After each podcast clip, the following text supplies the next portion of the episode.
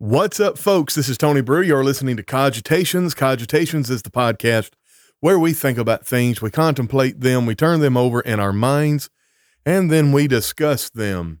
Daniel chapter 7, verse 28, Daniel writes, Hitherto is the end of the matter. As for me, Daniel, my cogitations much troubled me. My countenance changed in me, but I kept the matter in my heart. We're not going to keep the matter in our heart. We're going to talk about it. And today we're going to talk about judging. This is the topic that we talk about often. And I think it is pertinent every time it's brought up. You could probably talk about this topic once a month because human beings and their interactions with one another, functioning within the boundaries of God's morality, always have to make judgments. And there's a difference between judging actions and judging intentions. Uh, we might talk some about that today. But I think what happens is we deal with judging on a daily basis. Nobody likes to be judged. I don't want to be judged. I mean, look, I've told you I have some particular struggles as far as uh, food consumption. Um, genetically, I have a slow metabolism. My, my daddy had a slow metabolism. Um, several people on my father's side of the family are, you know, very large people not just large, but they're also some of them are obese. But the problem is, um, you know, we, I don't, I still don't want to be judged just because I might have a, well, look, you know, I'm I'm overweight. Sadly, I run into people who judge. Well, you you must be lazy if you're overweight. You must not have very good impulse control if you're overweight, or this, that, and the other. Like, I mean, not any more than any other human being. It's just my particular shortcomings and proclivities are exacerbated because I have this metabolism where my body says, "Oh, you're always in starvation mode. You're always you're always in um, famine mode.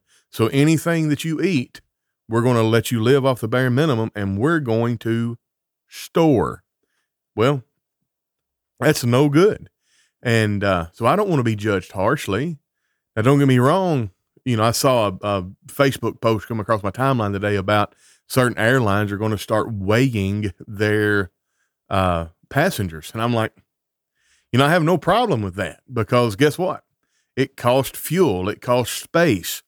Um, if I if I went down a if I if I rode on an airplane, uh, I'm not I'm not that big yet. In other words, I can still I can I'm I'm still of, of a proportion to where I don't know how to say this without being a little blunt. I'm still of a, of a proportion. I'm tall enough and my bone structure is dense enough. My muscle is dense enough that even though I'm carrying around 100 extra pounds, I still only take up one seat. But there are some people who don't. And you know what? You ought to have to pay extra. If you take up two seats on the plane, you ought to pay extra. And if I weigh 400 pounds and you weigh 100 pounds, that's that's germane to what that price of that flight will cost because it's germane to the cost to get that airplane from point A to point B. Anyway, that was just on my mind as we start. Let's look at the let's look at the comment section.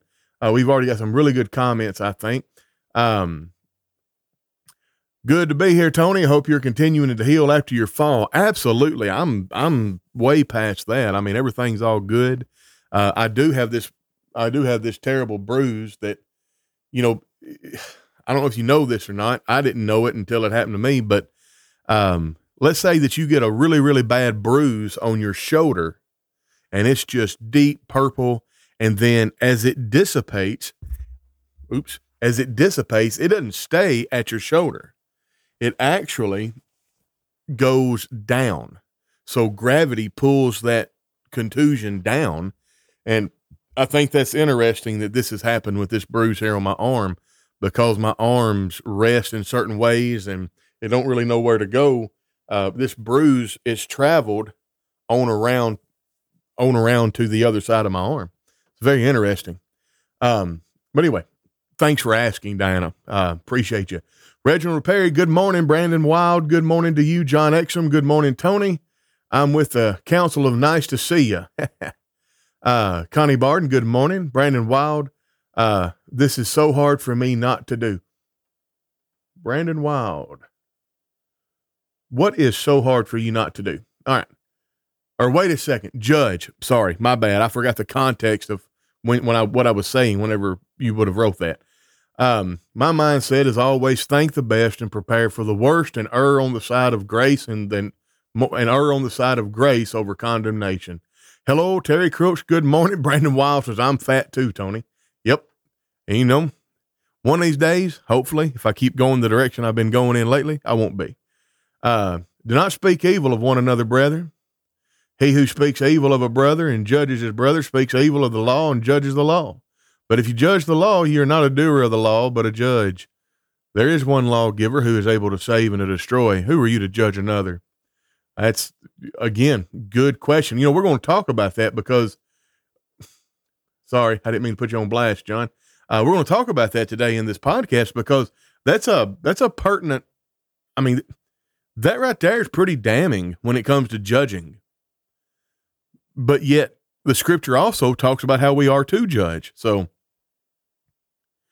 uh, Scott Beck, yes. Now, I, I actually have a an update on that. and I, well, I'll, I'll let me, let me get whenever I get to that, I'll, I'll holler. All right, hey, hey, Alabama. Here's what I found for myself. When I get tired of being overweight, I'll do something about it. Telling me I need to lose weight or making fun of me won't help me or won't help anything. Well, that's that's true. Uh, bear with me just a second. I'm gonna cut my video off. I got to get up and go over here.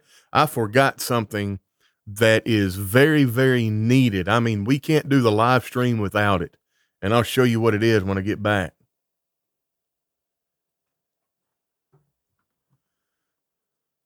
All right, I'm back. I forgot my coffee.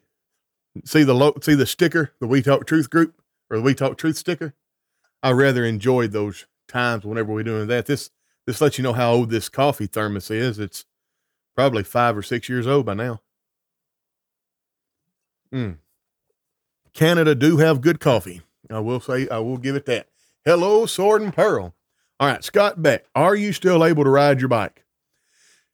Yes. Now, the difference between here and Toronto is whenever we were in Toronto, my truck parked and for one solid year it never left the driveway and we rode every i rode my bicycle everywhere in fact uh, i can still look it up on my strava.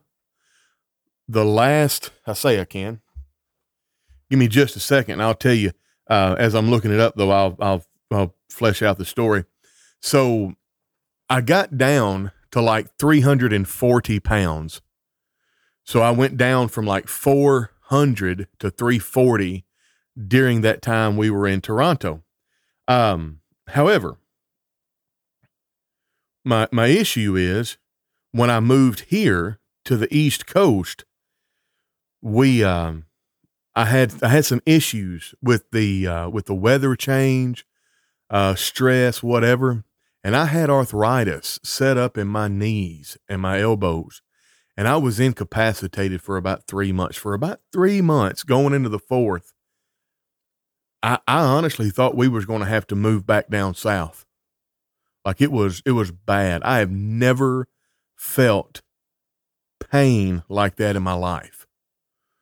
Um, and it because I was so incapacitated, I couldn't move. I just, I mean, you know, you eat, and you don't move, and then you, I, I gained all that weight back.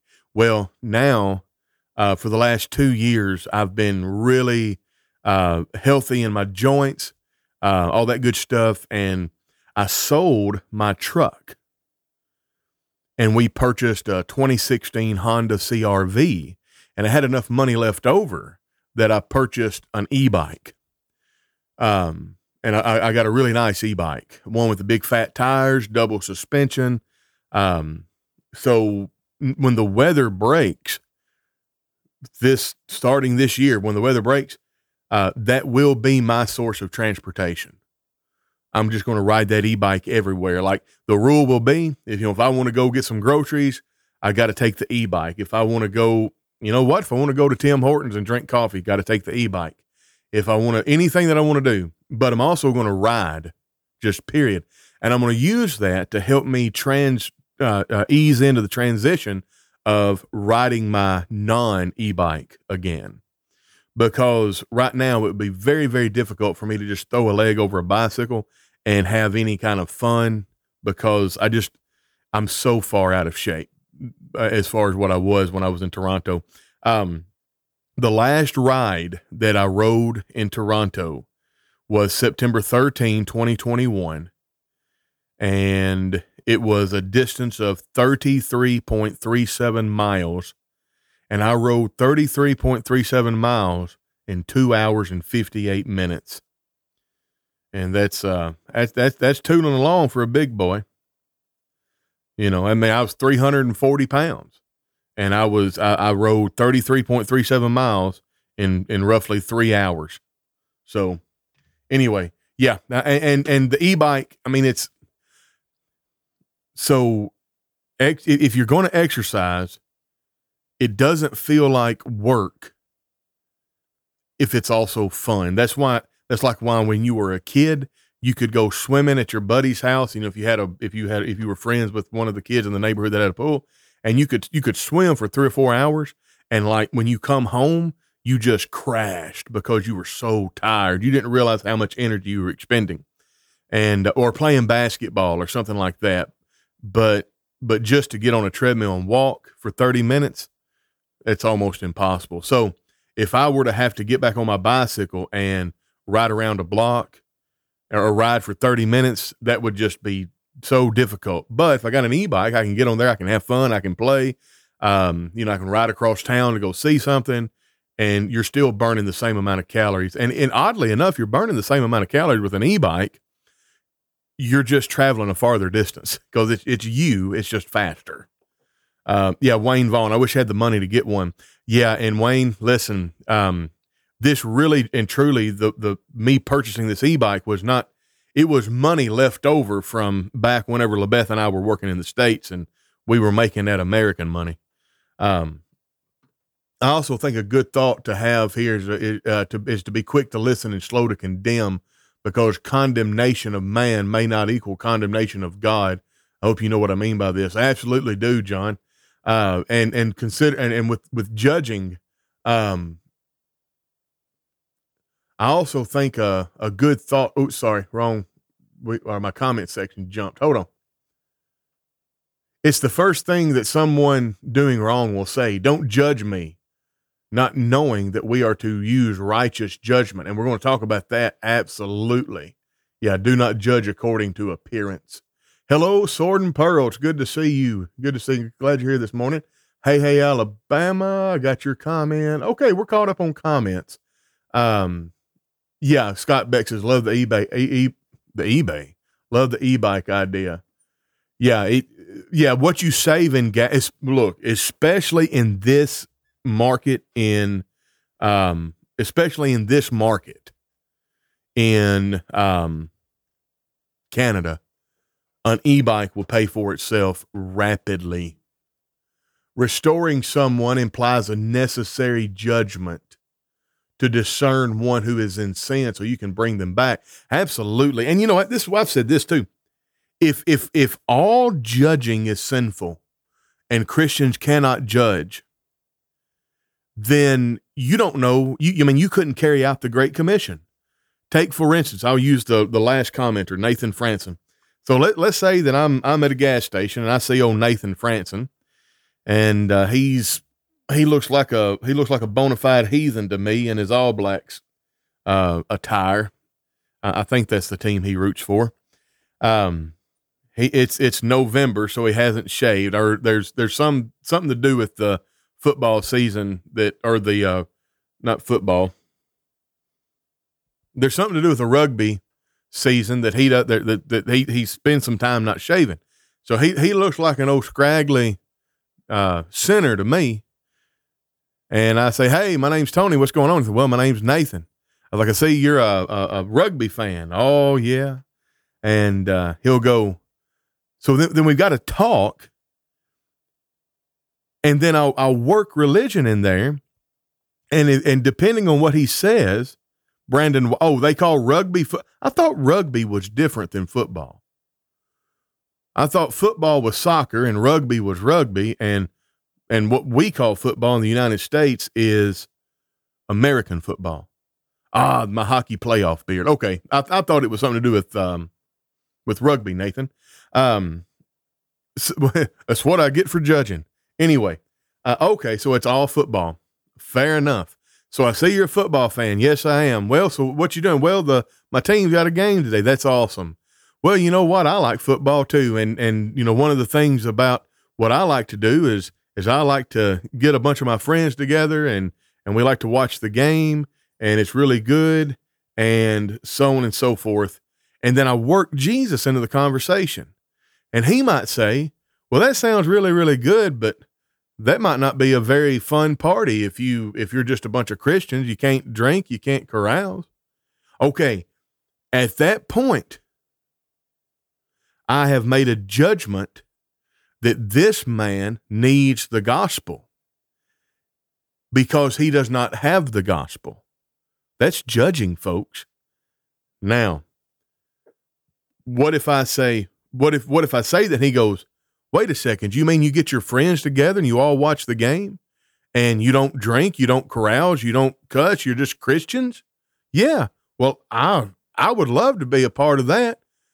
I'm I I, I attend the Mariposa Church of Christ in California. Well, I attend the Riverview Church of Christ in Riverview, New Brunswick. Okay, now I have made a judgment that this man doesn't need the gospel. He already has the gospel. So, to Nathan's uh, comment up here from uh, Galatians 6 1, even carrying out the Great Commission, it implies that we must judge. So maybe before we just condemn outright judging, or maybe before we wholesale endorse judging, maybe we define the term. That's a good, that's a good, that's a good, good suggestion, Tony. I can let myself go for rugby as well. Cool beans, Brandon White. Oh, all football. Um, absolutely. Discernment, as John says, is a good John Exum, not John the Apostle. Uh, that a discernment, as John Exum says, is a good thing to have. And really and truly, if you want to break it down, and and, and now, admittingly, this is a little bit reductive. It's it's potentially a little bit of an oversimplification. Okay, and and I want to get this comment in a moment. Uh, it's a little bit of an oversimplification but the judging that you're supposed to do is discernment, and the judging that you're not supposed to do is condemnation. You and I do not decide whether or not someone is condemned, nor do you and I decide to pronounce condemnation on someone. We only discern what God's word has already passed down. And I suppose one would go to uh, John chapter 12 to get that verse. Let me let me go there. John 12, 40 and some change. 44, 44, 45, 48. He that rejecteth me and receiveth not my words hath one that judgeth him. Incidentally, that's judges and keeps on judging. The word that I have spoken, the same shall judge him in the last day. Now there's there's an implication here. There's a double layer here. Right now, we were we began to be judged and are continued to be judged by the word. And then at the end of time, or you know, it's appointed unto man wants to die, and after that the judgment. So at the judgment day, we're going to stand before God, and there's going to be a reckoning for how we were judged by the word. So we would we could we could conceptualize it like this. Well, to th- as we as we as we go through this life, we are being judged by God's word. And then on the day of judgment, we're going to stand before that judge and he is going to see how we stacked up compared to God's word and apply any grace that we're entitled to because of our relationship with him through Christ Jesus. And if there is not grace that we are to which we are entitled, then he will pronounce condemnation, which is judgment. So I guess there's three ways to use judgment. There's a judgment of pronouncing condemnation or sentencing. There's judgment as in you're going to discern whether or not someone is righteous or condemned. And then there's a third way of you're condemning someone for what they're doing. So we don't condemn. Like if, you know, if some, I'm not going to use anybody's name for this one because this is kind of egregious. But if, but if I found out that one of my friends was having an affair with his, uh, uh, uh, on his wife with somebody else, well, that's the only way you can have an affair. Anyway, if I found out one of my friends was cheating on his wife with another woman, I would not condemn him because I would not have to. He is already condemned. I would simply go to him and I would pull a, a Galatians 6 1. I would try to restore him and consider myself. And then if he didn't repent, he's going to stand before God and the condemnation he has received from the word, based on that condemnation, a sentence of well done, good and faithful servant, or depart ye, depart from me, I never knew you, is going to be passed down. So that's how that works. And theologically, script you may you may tweak that a little bit, but because that's using an earthly illustration for some heavenly points there. Wayne Vaughn, if we cannot judge, why do we have judges in the courts? Good question. If if all judging was sinful, as the the way that non Christians, some non Christians, and quite frankly some Christians believe, then it would be a sin for a Christian to be a judge. All right. And think about this. Even even a judge sitting on the bench today, the judge cannot arbitrarily convict you and be a righteous judge. The judge has to only acknowledge where the law has condemned you and then he passes sentence.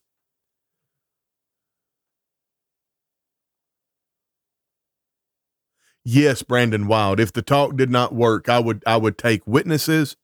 I, I would take I would take some people with me, and then if that didn't work, we would go before the church. Absolutely. Matthew chapter 18, 15 and following all the way.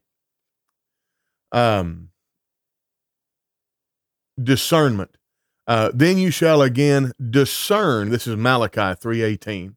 Between the righteous, oops, that's what I get for not clicking it. It jumped. Hold on. Nope. Then you shall again discern between the righteous and the wicked, between one who serves God and one who does not serve him. Yeah, can you tell a difference between one who serves God and one who doesn't? I can. I know you can. I'm not saying you, John. I'm just saying you, as in folk in general. Um, and then this one is a is a fine example, mighty fine example. Hello, Susan Marie. Good to see you. But solid food belongs to those who are full age, lest those who by reason of use, that is, those who by reason of use have their senses exercised to discern both good and evil. You know, I got a sermon that I preach from time to time and the title is is it sin? Dot dot dot. I don't care. Well is it a sin for a christian to have a tattoo or to get a tattoo? I don't care. Let's talk about whether or not god wants me to do it. Is it a sin for a, a christian to to dance? I don't care. Let's see what god wants. Now let's define dancing a 16 year old boy and a 16 year old girl at a dark corner of a gymnasium when there's not enough parental supervision dancing the way they dance yeah that's I, have used I've, I've exercised my senses to discern good and evil and that's evil. But what about me and my wife in our living room with the coffee table moved out of the way listening to them to, to music? Well that's that's good. I mean in fact there's nothing me and my wife can't do. There's nothing there's, there's nothing my wife and I cannot do with one another that it would be considered evil. Marriage is honorable and on the bed undefiled.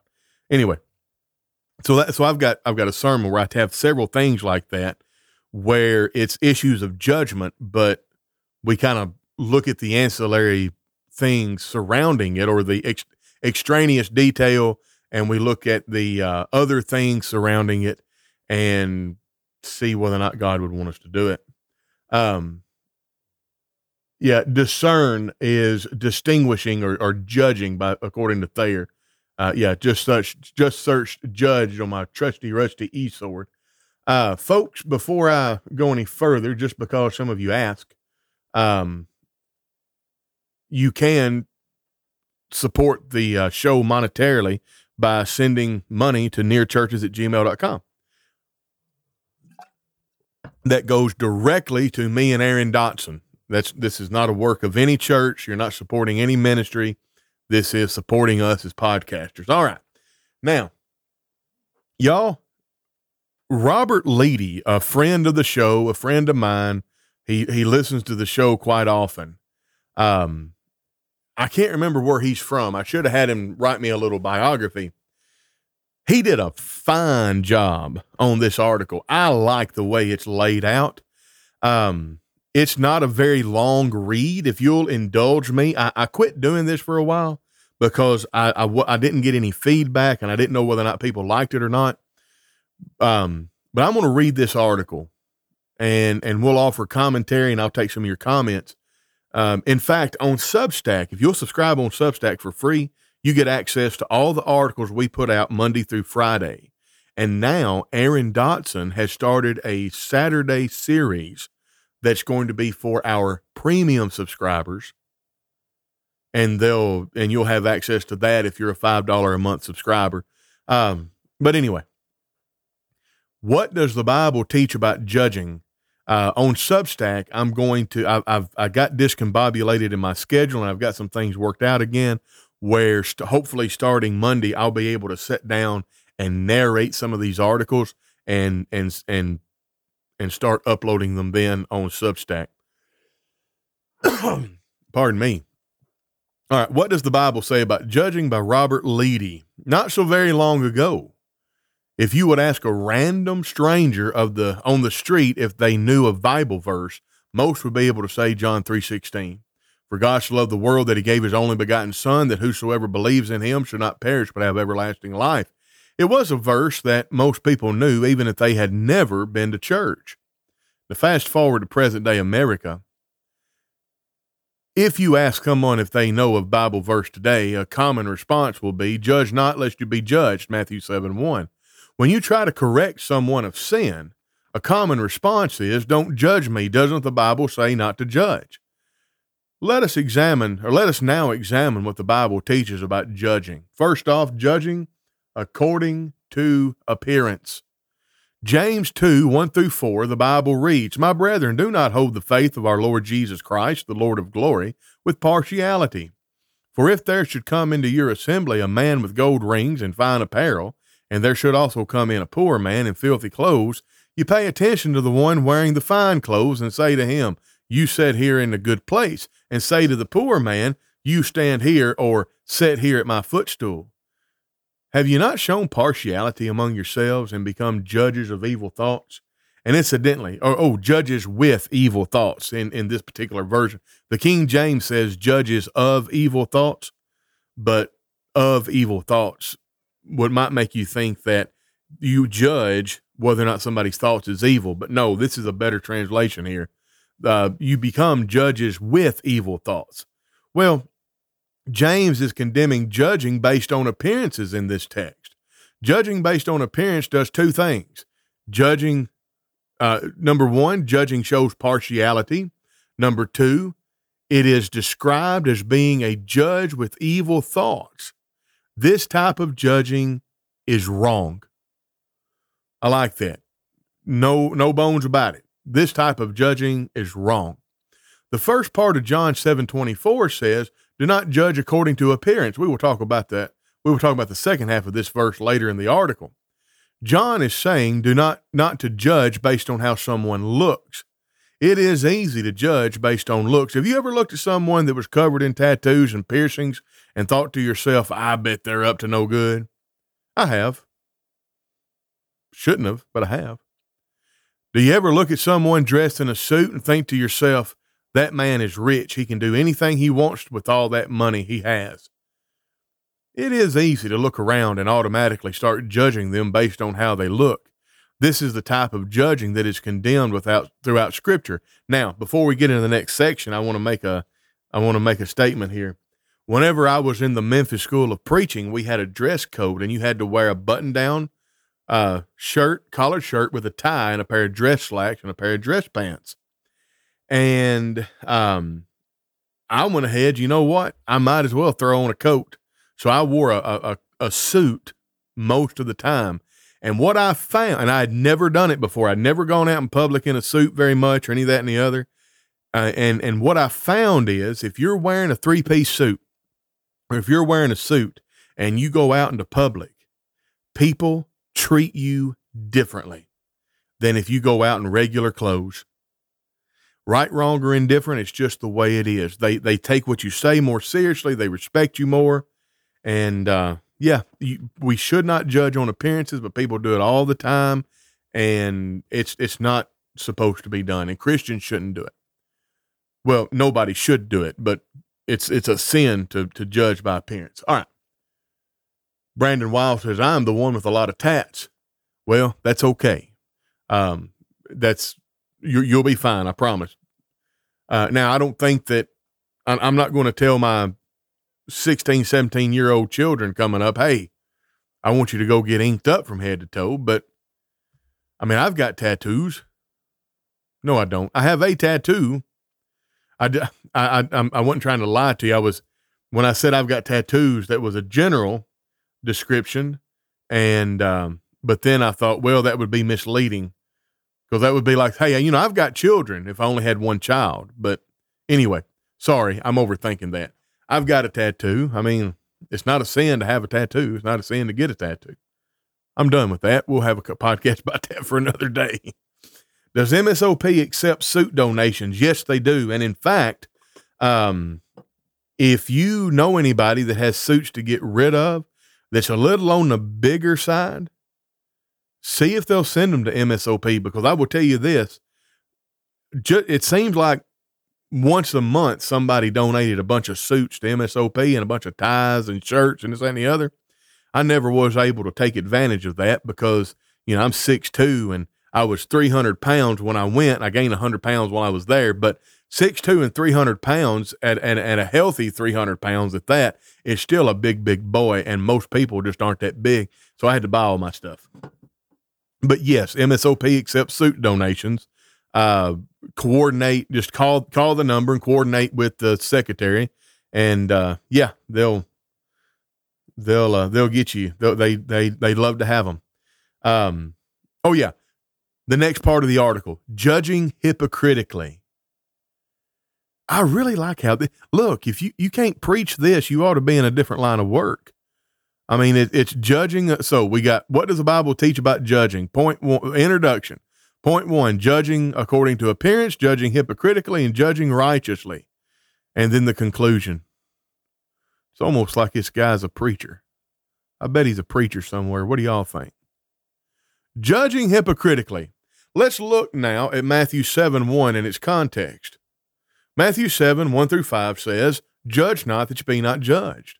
For with what judgment you judge, you will be judged, and with the measure that you use, it will be measured back to you. And why do you look at the speck in your brother's eye, but do not consider the plank in your own eye?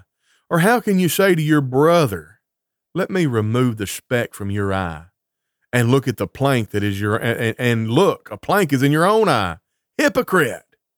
First, remove the plank from your own eye, and then you'll see clearly to remove the speck from your brother's eye. The type of judging condemned here is hypocritical judging we must not judge someone when we are guilty of the same thing. We must make sure that we are right with God before we try to help someone else make sure they are right with God.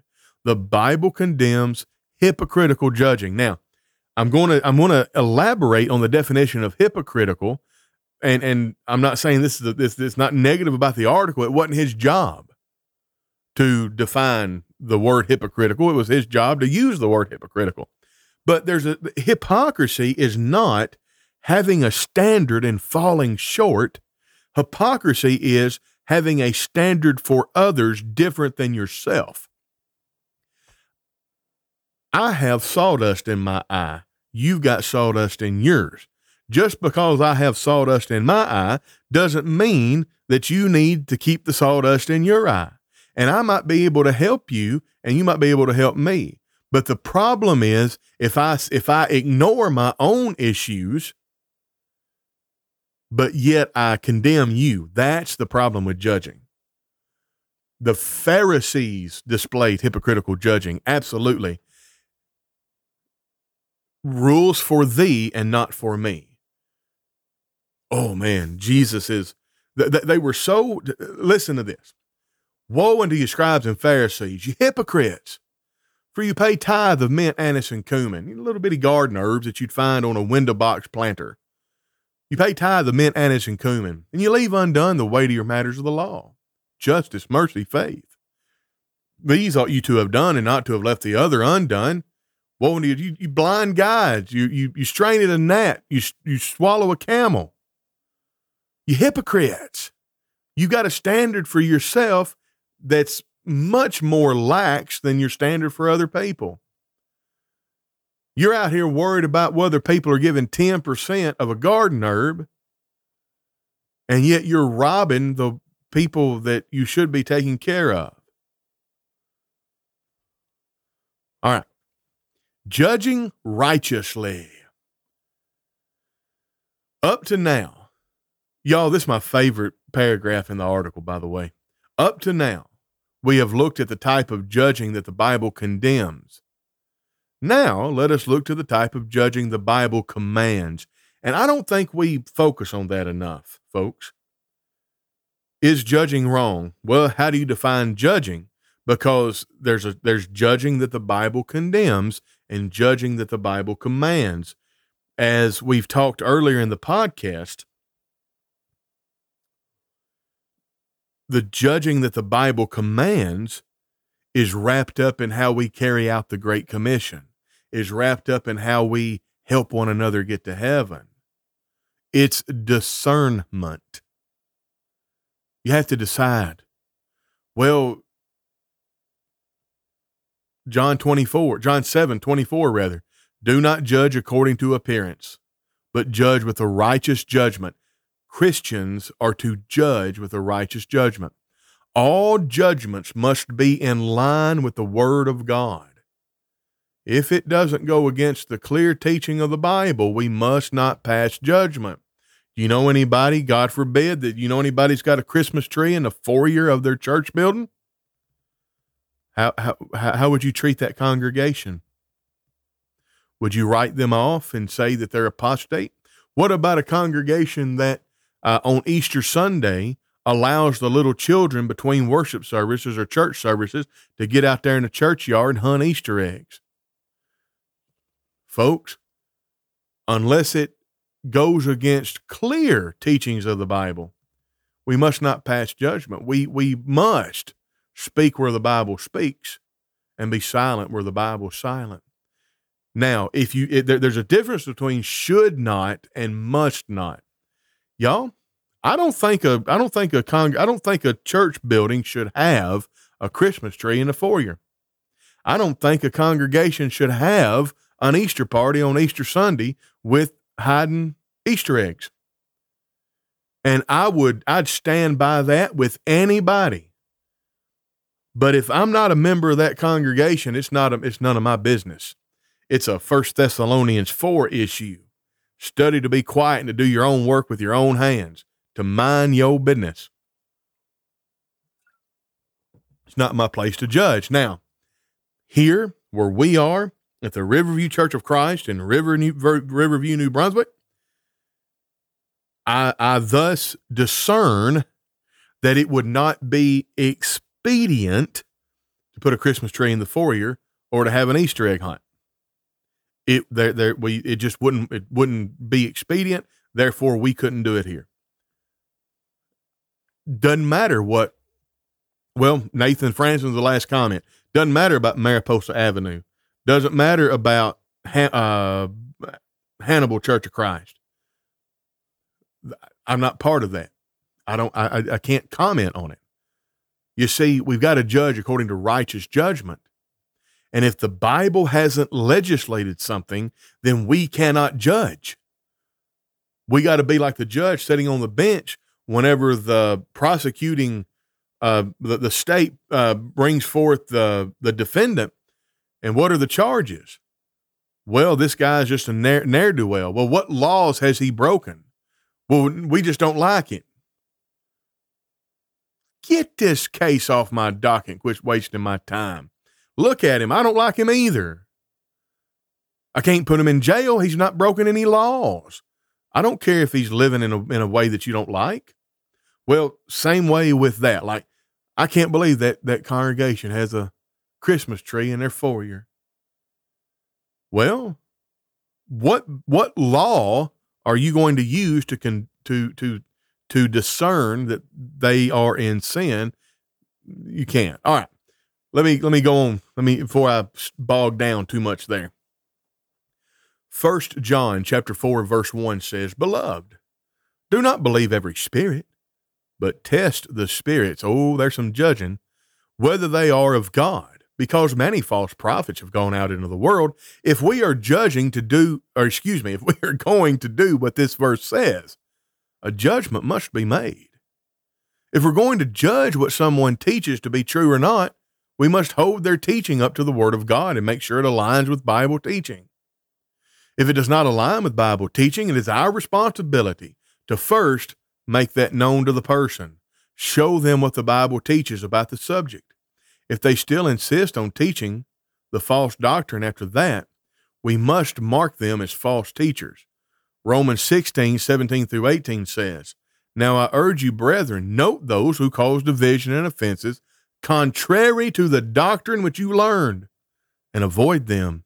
For those who are such do not serve our Lord Jesus Christ, but their own belly, and by smooth words and flattering speech deceive the hearts of the simple. We must make judgments whether something is sinful or not. If the Bible teaches that something is sinful, we must stay away from it. Not only that, but we must teach others to stay away from it and show those who already engaged in it that the Bible teaches that it is sinful. When you try to correct someone of sin, many accuse you of judging and hating. While it is judging, it's the type of judging that the Bible commands, not the type of judging that the Bible condemns. Also, it is not hate to show someone that God's what God's word says about this matter or that matter. It is the most loving thing one can do for another. It shows love for one's eternal soul. Scott Beck, it seems some it seems some see Scott, I am having much trouble with the English language.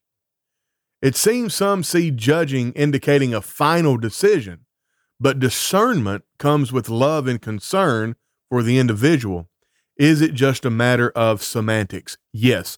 The term judge or judging is what we would consider a semantically overloaded term. That's why back a few years ago, there was so much issue in the United States uh, surrounding this uh, organization called Black Lives Matter. That's just such an semantically overloaded term because as a Christian, especially as a as a white Christian in the United States, you couldn't put out educational comment content and be like Black Lives Matter is a is a communist, terroristic, sinful organization and as a Christian you cannot support it because it was started by three uh, LGBTQ, they were trans uh, black people and it's nothing but a money laundering outfit. And they have promised that they are trying to destroy the foundation of Western culture, and they considered the Western culture, the foundation of Western culture, to be the family. I mean, they they they said it out loud. They didn't. In other words, this is not hearsay. This is not just well, Tony. You know, this is they they just listen to what they say, and they'll tell you their intentions. Well, if you said anything like that, people would respond, "Oh, so you don't think Black Lives Matter?" Well, no, that's not what I said. I said, as a Christian, you cannot support Black Lives Matter because of what you're supporting. That's semantically overloaded. With with judging, uh, the term judging is semantically overloaded. That's why, first off, that's why content like this is so relevant. Um, it's because it, it's always in your face. People always talk about it, and people always bend it and twist it, and it's always a hot button issue. Good, good comment. Appreciate your comment there. Um, Rob Leedy, hello, brother. Just now joining in. I don't know how long I will be able to be here right now.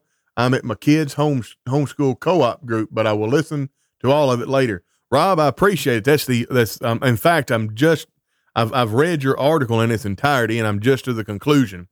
Uh, so then, the Bible condemns judging based on appearances and hypocritical judging, but the Bible commands judging with a righteous judgment. Let us all strive to be diligent students of God's word and teach people the truth about judging.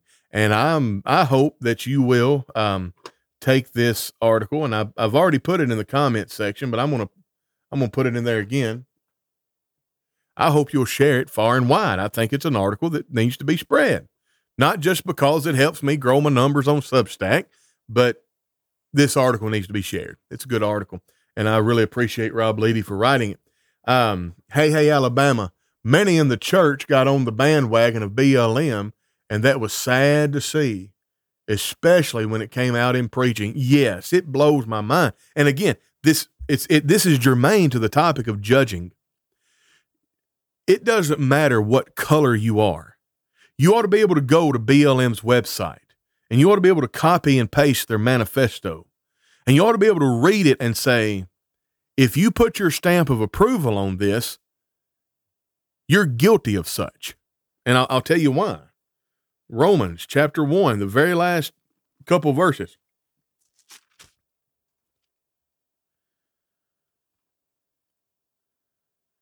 Well, we'll say the last verse because Paul writes a long sentence and I'm going to read all of it. Who, knowing the judgment of God, that they which commit such things are worthy of death, not only do the same, but have pleasure in them that do them. You cannot put your stamp of approval on the kind of evil that BLM supports. It's, it's not a matter of policy, it's a matter of they tell you. We're working hard to destroy the Judeo Christian paradigm of family.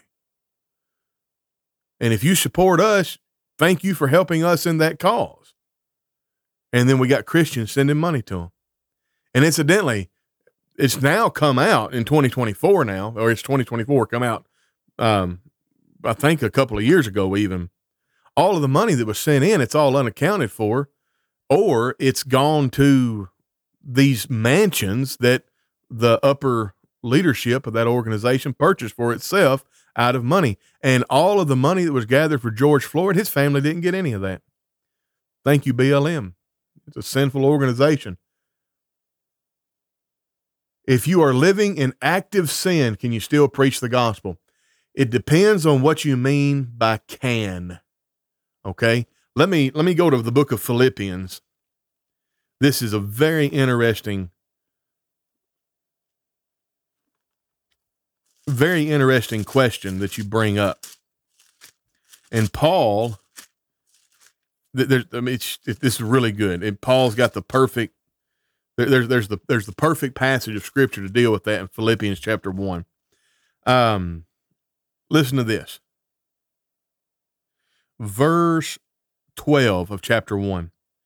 But I would ye should understand, brethren, that the things which happened unto me have fallen out rather unto the furtherance of the gospel. In other words, they didn't hinder the gospel, they furthered the gospel to the point so so that my bonds in Christ are manifest in all the palace and in all other places. And many of the brethren in the Lord, waxing confident by my bonds, are much more bold to speak the word without fear. Some indeed preach Christ, even of envy and strife, and some also of goodwill. The one preach Christ of contention, not sincerely, supposing to add affliction to my bonds, but the other of love, knowing that I am set for the defense of the gospel. Now, Paul, how do you deal with this? Some people are preaching the gospel disingenuously. All they're trying to do is add affliction to Paul's bonds. These people are damned. Unless they repent, they are damned. They are in open rebellion to God. But what does Paul say? Notwithstanding, in every way, whether in pretense or in truth, Christ is preached, and I will rejoice. And I therein do rejoice, yea, and will rejoice. Um, now,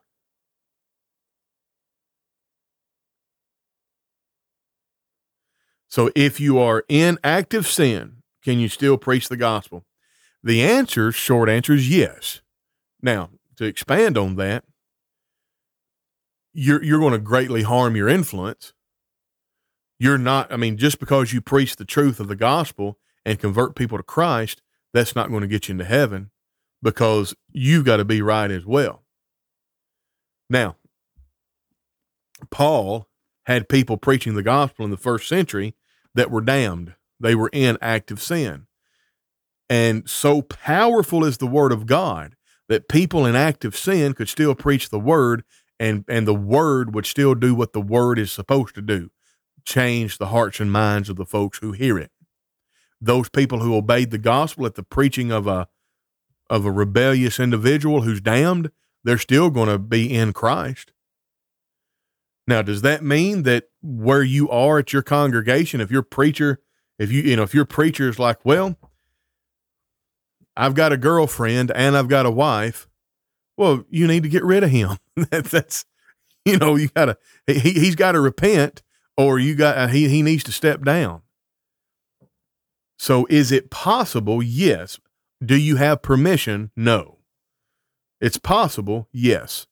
You can preach the gospel and still be effective and also be in active sin. Here's the thing, and I tell this to the folk up here all the time. As much as we know each other, we really don't know each other. I mean, you got you got a fellow that stands up and leads singing. How do you know he's right with God? You only know by what he tells you. You only you only know by surface things. You don't know he could have. I mean, he could have a basement with twelve dead bodies in it. You have no clue. So, can someone who is currently engaged or, or currently uh, living in sin, can they preach the gospel effectively? They can. They're, they're able to because the word of God is powerful. Um, do they have permission? God forbid. No, they do not. You can't say you're against abortion and turn around and say you support a woman's right to choose. You are not only using you are not only not using righteous judgment, but you're also condoning abortion. You got that right. Um, Brandon Wild says, We all sin. There is only one that has not. Yes, but Brandon, to be clear, uh, Reginald Perry's question was not, Can a person who sins preach the gospel?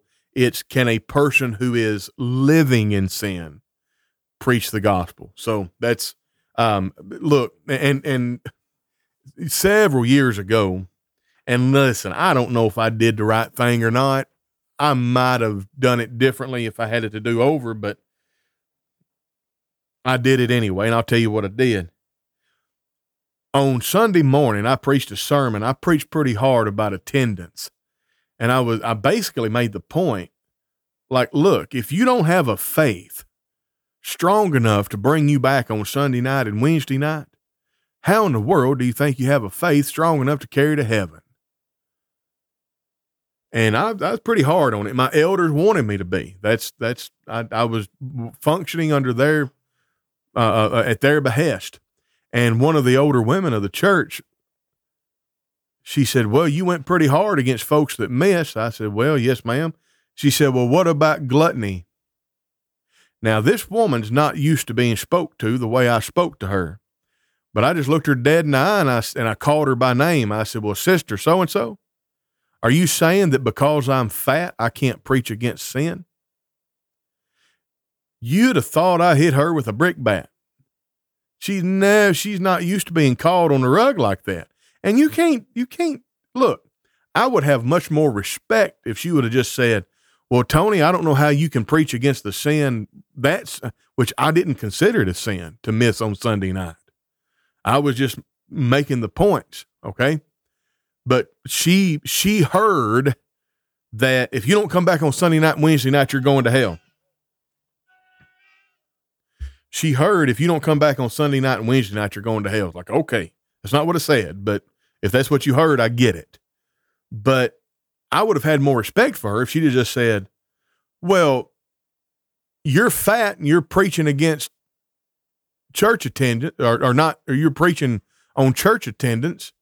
How can you preach against sin if you're a glutton? Well, we had a lesson on exactly what gluttony is. Folks, gluttony has way less to do with the amount of food you eat and way more to do with an attitude. Anyway, that's all I got about that. So I, I, wrote an article for the bulletin and I've got it here. I may, maybe I'll release it. The title of the article is Can a Fat Man Preach Against Sin? And in it, I make the point if you have to be perfectly sinless in order to preach, then can't nobody preach. If you got to be perfectly sinless in order to make a judgment as to whether or not somebody is in Christ or out of Christ in order to uh, preach the gospel to them, then you couldn't carry out the Great Commission. Anyway, Reginald Perry says, Thank you. Appreciate it. Well, actually, that's not true. Reginald Perry says, Thanks, Tony. All right. That's it. What about ism? Yeah. And uh, got Connie Barden's comment. And then let me get this.